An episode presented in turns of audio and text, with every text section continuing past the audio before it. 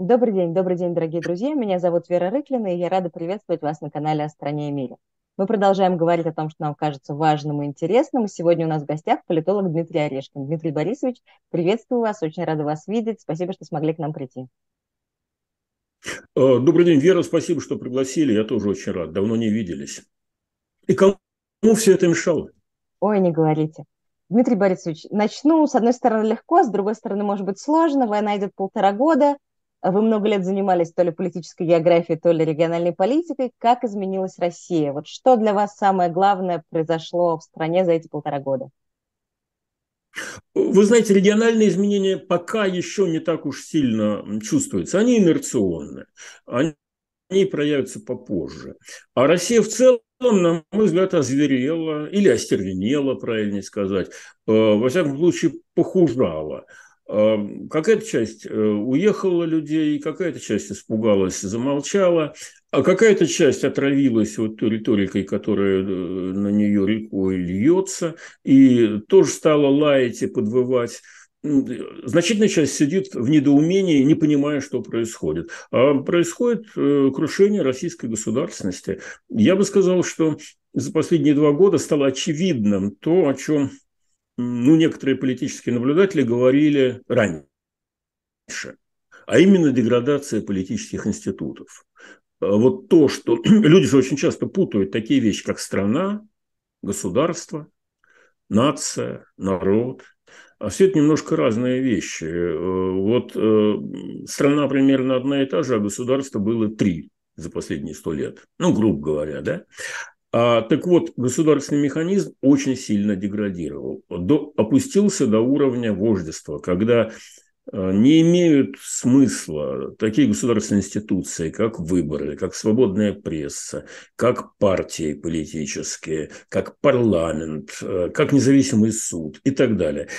И, соответственно, все зависит от прихоти одного человека. Неважно, плох он или хорош, мы это сейчас не обсуждаем. Но э, поскольку после семидесяти люди редко улучшают, э, динамика отвратительная. И э, вот Россия делается мелкотравчатой, завистливой, агрессивной и злобной. Дмитрий Борисович, а можете назвать какие-нибудь несколько событий или, может быть, тенденций, процессов, которые вас за эти полтора года больше всего удивили? И как специалиста, политолога, и просто как наблюдателя, как человека? Меня удивило то, что Путин оказался настолько плохо ориентирующийся в современном мире, что затеял эту войну.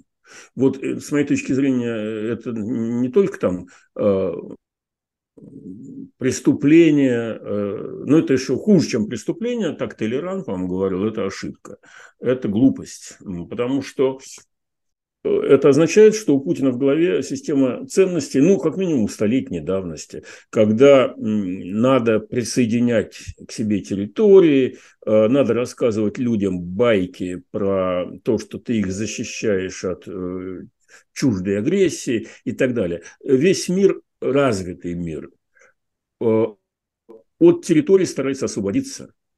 Они в двадцать первом веке – это зона, которая требует инвестиций, внимания, эффективного менеджмента, чудовищного количества затрат и финансовых, и людских ресурсов.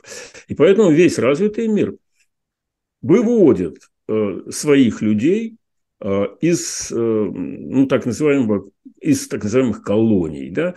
Причем выводит не только своих этнически, там, расово, культурно, а вот тех, кто освоил язык, получил хорошее образование. И мы наблюдаем, например, как в Британии премьер-министр индиец, а мэр города э, пакистанец. Э, и, в общем, они неплохо друг с другом как-то ладят, потому что там работают политические институции. А Путин откатился назад, может быть, даже к девятнадцатому веку, когда начал рассказывать сказки про защиту русских от угнетения. Если вы хотите защитить русских, предложите им льготные условия переезда в Россию. Это будет гораздо экономнее и гораздо эффективней, потому что уже десять примерно триллионов рублей потрачено на эту войну. Но даже если считать, что там в Донбассе было пять миллионов, и все они захотели бы уехать, разделите, и вы получите по два миллиона рублей на нос – За эти деньги любая семья, получив там восемь миллионов, если там четыре человека, может купить себе квартиру целенькую, даже не ипотеку, а уже готовенькую, в абсолютном большинстве крупных городов России. Но вместо этого затеяли войну, значит, расчехвостили все это пространство, угробили со своей стороны порядка шестьдесят тысяч человек, а на самом деле даже больше, потому что в ДНР и ЛНР в эту статистику не попадает. С украинской стороны бог знает, сколько еще угробили. Ну, как этому не удивиться? Вот абсолютно иррационально, безумно и пользуются поддержкой, потому что общественное мнение тоже стало иррациональным, безумным. Оно очень сильно зависимо от той информационной среды, которой питается. Это первое, что удивило. Пожалуй, можно сказать, что меня еще удивило, но это не касается России, это касается Украины. Жесткость, решительность и смелость неожиданная. Для Путина в первую очередь, но и для меня тоже. Вместо того, чтобы бежать, как положено, робким грузинам в соответствии с Лермонтовым, украинское руководство и лично президент продемонстрировали удивительное мужество, что для Путина было явно неожиданно. А третье, пожалуй, что удивило и разочаровало, это опять касается уже России, реакция общественности. Мне казалось, что, в общем, мне казалось, что начинать войну – безумие, потому что, мало того, что это отвратительно, но это просто еще и глупо. А вот, вот как люди среагировали, для меня это было удивительно и разочаровывающе, потому что, ну, как бы... Все-таки самый близкий народ, и близкий язык, близкая культура, близ, близкая религия, триста лет бок о бок. Как, советская риторика о том, что мы все народы-братья. И вдруг за какие-то буквально там две-три недели э, украинцы превращаются в нацистов, э, жидобандеровцев, бог знает кого еще. И публика с удовольствием это кушает. Я так теоретически понимал, что с помощью средств массовой информации из, коммуника... из коммуникативной памяти, извините за выражение, можно сделать почти все, что угодно. Но что так быстро и легко, и что это будет делаться с такой радостью со стороны реципиентов, для меня, конечно, это было разочарование. Разочарование в своей стране. Я был о ней более высокого мнения. Вот. Ну, то, что армия победить не может, это, это было предсказуемо и ожидаемо. Как раз здесь никаких э, сомнений нет, потому что как только э, Россия пыталась зацепиться с Европой, так для нее это плохо кончалось. Начиная с э, э, времен Ивана Васильевича Грозного, когда он э, проиграл Ливонскую войну, продолжая крымской эскападой там пятьдесят пятого — пятьдесят шестого годов девятнадцатого века. Пожалуй, единственное исключение – это швед под Полтавой, но ведь это была не Европа, это была одна Швеция. А вот когда объединенные западные ситуации, ну, тот же самый, та же самая Крымская война, это все-таки союз Британии и Франции был. И царь-батюшка Николай Павлович ничего сделать не смог, в результате чего от расстройства то ли помер, то ли совершил суицид. Вот. Точно так же Великая Отечественная война. Нам заправляют мозги, что, значит, мы победили Европу, изо всех сил делая вид, что что не было Соединенных Штатов и Британии, которые на нашей стороне воевали против британцев. Или, точнее, мы воевали на британской стороне, потому что и войну начали британцы с гитлеровцами. Ну, это уже отдельный разговор о том, что первые несколько месяцев Советский Союз Гитлера поддерживал. Короче говоря, вот это вот разочарование в армии, оно было предсказуемо, то есть здесь как раз ничего удивительного. Да, пожалуй, ну, можно говорить про многое. Можно говорить про то, что удивительно Россия, как экономика, И здесь, наверное, большая заслуга Набиулиной, там, Силуановой и всех других людей, которые, по-видимому, оказались сильными профессионалами. На удивление, успешно российская экономика, благо частная, благо основанная на частной инициативе, на капитализме, на конвертируемой валюте и так далее, оказалась очень гибкой и устойчивой. Далеко не факт, что это будет все так продолжаться и в будущем, но если бы это была советская экономика, она бы, мне кажется, просела гораздо быстрее и гораздо безнадежнее. Вот, может быть, под конец скажу так, что удивило то, что, с одной стороны, у России есть весьма позитивный опыт взаимодействия с Европой и с европейской системой ценностей, который показал себя благодаря вот этим экономическим перестроечным, постперестроечным процессам, когда вдруг в стране появились автомобили, телефоны, компьютеры, интернет, даже жилье можно стало купить.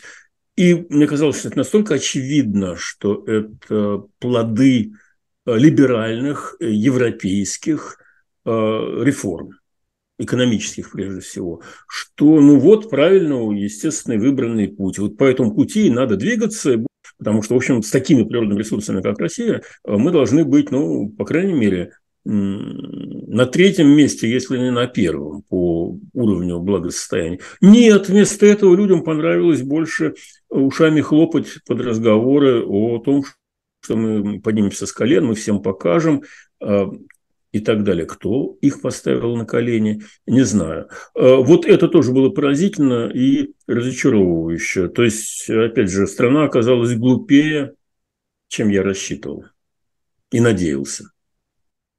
Дмитрий Борисович, в одном из последних интервью вы сказали, что вы ожидаете усиления репрессий в России. Казалось бы, уже куда сильнее, куда дальше? Что может, что вы имели в виду, что может быть? Вер, ну уж не нам, не нашему с вами государству, не нашей с вами истории говорить, куда уж сильнее. Ну, то есть вы предполагаете прямо массовые репрессии в таком сталинском? Нет, нет, нет, массовых репрессий не будет, потому что это будет слишком круто. Видите ли, вот... Я люблю статистику. Вот тридцать седьмой тридцать восьмой год. Примерно полтора года репрессий. Ну, там плюс-минус. Уничтожено там примерно семьсот тысяч человек. шестьсот семьдесят две тысячи, кажется. То есть официальных смертных приговоров вынесено. Делим одно на другое, получаем по тысяче, тысяче с лишним человек в день. Ну, вот по нынешним нормативам это... Ну, советские-то нормативы были побольше, там полк это было две с половиной тысячи, но практически никогда полков цельных у нас и не было. Значит, вот по полку в день потери на протяжении полутора лет. И ничего, и ни, никто не заикнулся. А сейчас, ну что там, пять тысяч человек посадили.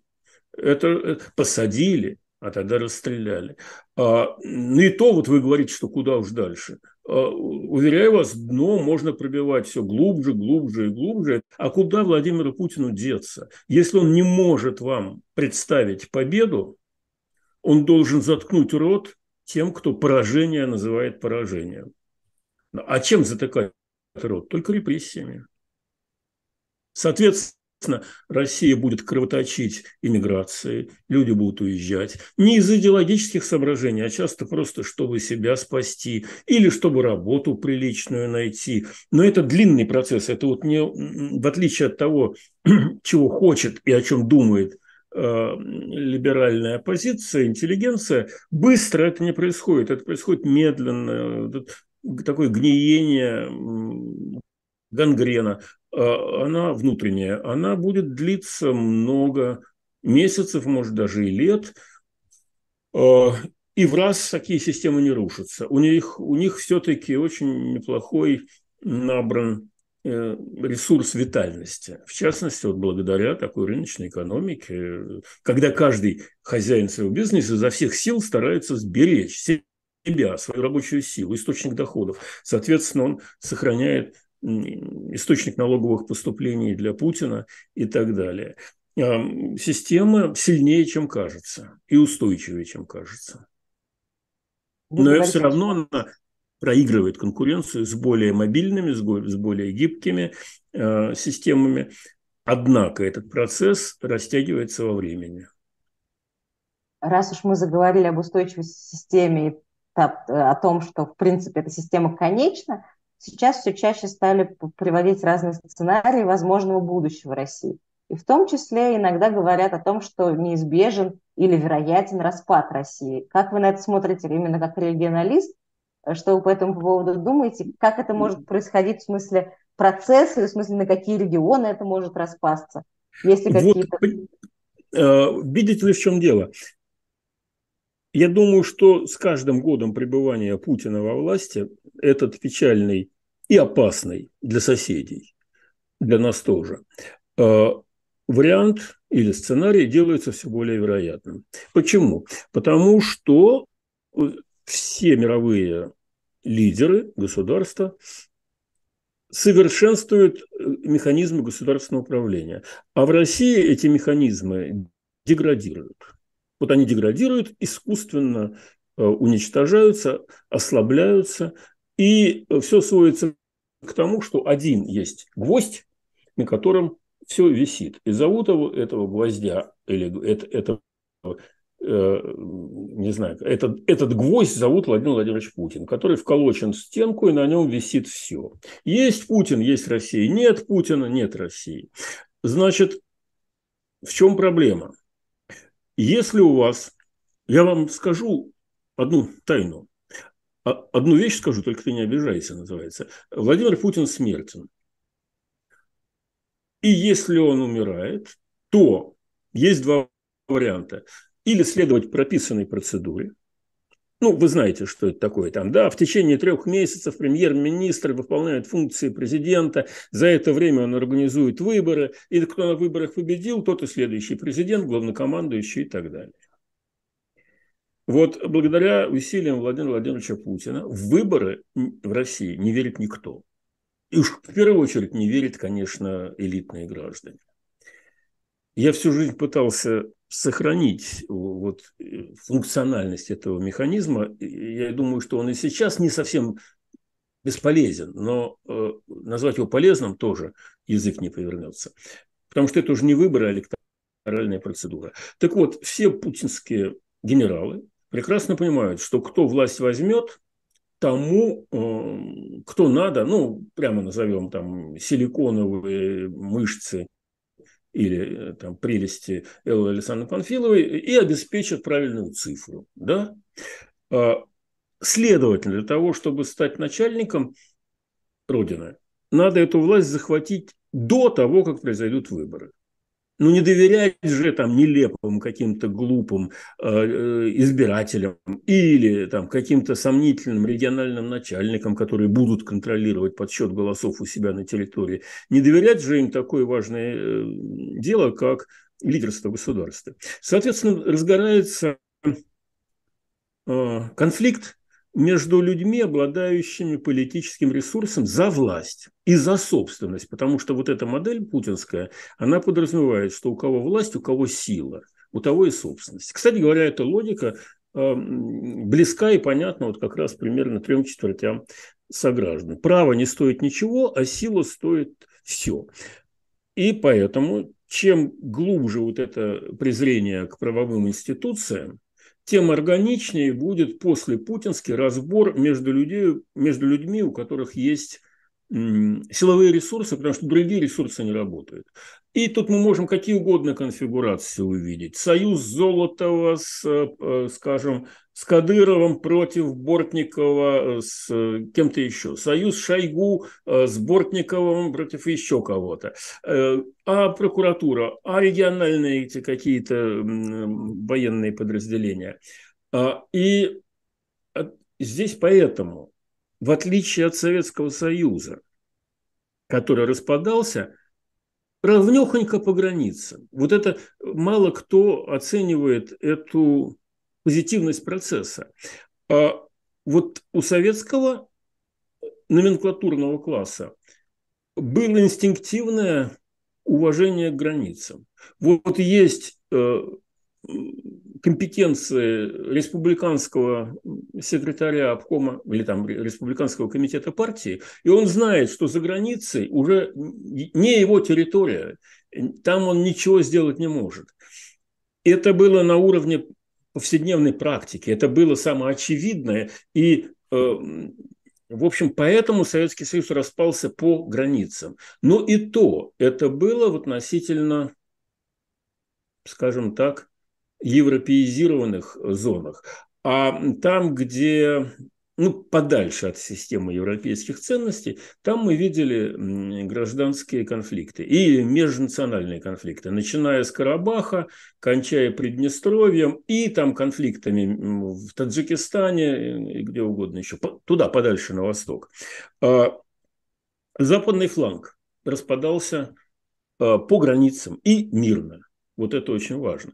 Но Путин-то загнал нашу страну в восточный сектор. Он же ведь развернулся к европейской ценности, бронированной задницей, и, соответственно, широко улыбается Востоку. Но вот по восточным канонам и будет решаться будущее нашей любимой Родины. Соответственно, такие люди, как, например, Пригожин, в гробу они видали эти территориальные границы. Вот сколько он сможет захватить, столько он и захватит. Мы же это наблюдали воочию.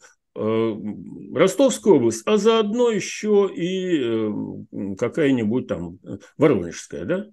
Если бы у Пригожина была побольше силовая поддержка, если бы генералы не струсили, и если бы Пригожин об этом поглубже думал, он мог бы не идти на Москву, а просто оттяпать себе кусок какой-нибудь, как в свое время была же Кубанская республика.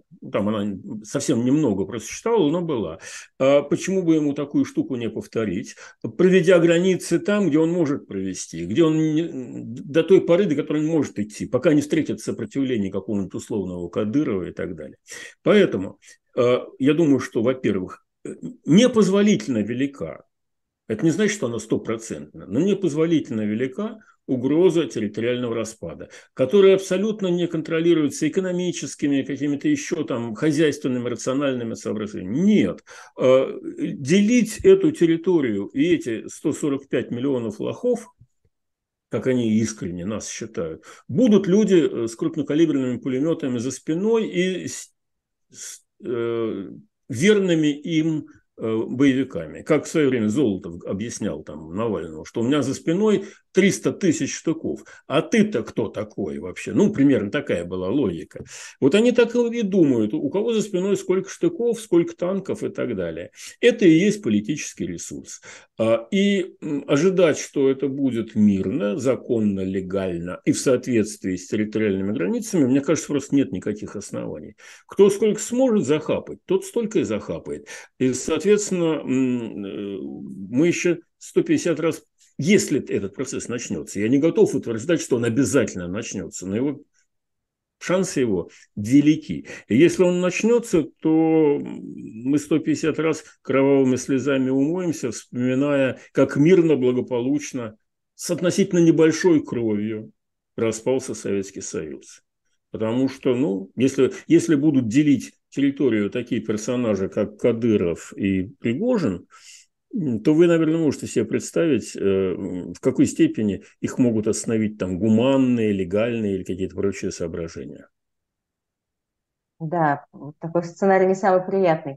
Дмитрий Борисович, а каким бы вы хотели видеть этот сценарий, вот возможным, да? Какой есть выход из ситуации? Ну, ну... Понятно, понятно. Ну, дорогая Вера, какая разница, каким я хотел бы? Я хотел бы видеть э, Россию такой, какой она была в начале нулевых, после мучительных реформ, с нормальной рыночной экономикой, с более или менее, э, не скажу, что идеальными, но конкурентными выборами, когда разные э, политические группировки, там, условно говоря, старая номенклатура, это Зюганов с кем-то там еще, с каким-нибудь условным Макашовым, новая номенклатура Лужков и э, молодые офицеры плюс э, молодые бизнесмены, там э, Березовский и Путин, условно говоря. Понятно, что все сволочи. но они друг с другом конкурируют. И они конкурируют в определенных рамках, которые называются электоральные процедуры. В девяносто девятом году были выборы самые грязные внешне, потому что они друг друга поливали, чем только могли. Но в то же время, по сути-то, они были рациональны, потому что это действительно была конкуренция влиятельных групп, у которых есть телевидение, деньги, силовые ресурсы, какие угодно еще ресурсы. И они танцевали перед избирателем, потому что хотели ему понравиться. А теперь никто перед избирателем танцевать не будут. Ногой топнут и скажут: вот быстро на фронт или там, и, и, и пойдут эти люди ветром гонимы, потому что они потеряли политическую субъектность. Так вот, значит, какой я хотел бы видеть? Я бы хотел бы видеть нормальной европейской страной, но получается так, что это невозможно. Понимаете, слишком большая, слишком сильны совковые традиции, слишком прост, прост и, так скажем, соблазнителен вариант, который выбрал Путин. Ведь yeah. на самом деле, если бы он ушел после двух первых сроков, он бы остался в народной памяти как, может быть, лучшим, лучший лидер страны за последние лет двести. Потому что при нем был рост, международное уважение, при нем у людей деньги появились, пенсии, там, зарплаты, бог знает что. Оказался слабоватым, не смог удержаться, плюнул на Конституцию, вернулся к власти. Ради чего? Ради того, чтобы втащить свою страну в войну. Ну, это еще не скоро будет осознанно. Так вот, была такая у нас опция, но мы оказались слишком советскими, слишком злопамятными, слишком обидчивыми, слишком завистливыми, и нас развели э, чрезвычайно легко. Я, нас, я имею в виду э, гражданскую нацию, вот, э, большинство уважаемых соотечественников, разговорами про то, что или мы с колен поднимемся.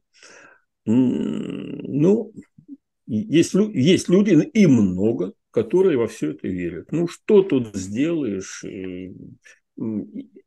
Такое не лечится словами, такое лечится только личным, личным катастрофичным опытом. Но вот придется этот опыт, видимо, пройти. Я просто думаю, что этот опыт будет сопровождаться территориальным расколом, вот этих разделением, расползанием этих семнадцати миллионов квадратных километров, на которых сейчас обитают люди, говорящие по-русски, ну и не только по-русски, конечно. Дмитрий Борисович, тогда у меня к вам такой последний вопрос, личный. На что вы надеетесь? Вер, я ни на что не надеюсь. А чего вы боитесь? Я ничего не боюсь. Я, я прожил уже жизнь, семьдесят лет. Я что мог, сделал. Я не боюсь умереть. А я боюсь, что те люди, которым меньше семидесяти лет, и которые живут в моей стране, вот они хлебнут. Вот за них я, пожалуй, боюсь.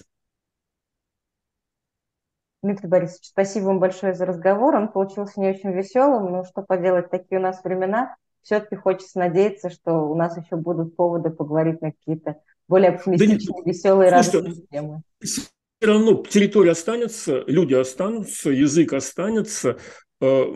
Просто пока мы перейдем к нормальному какому-то режиму политическому, трижды кровью умоемся. Вот чего я боюсь, что называется.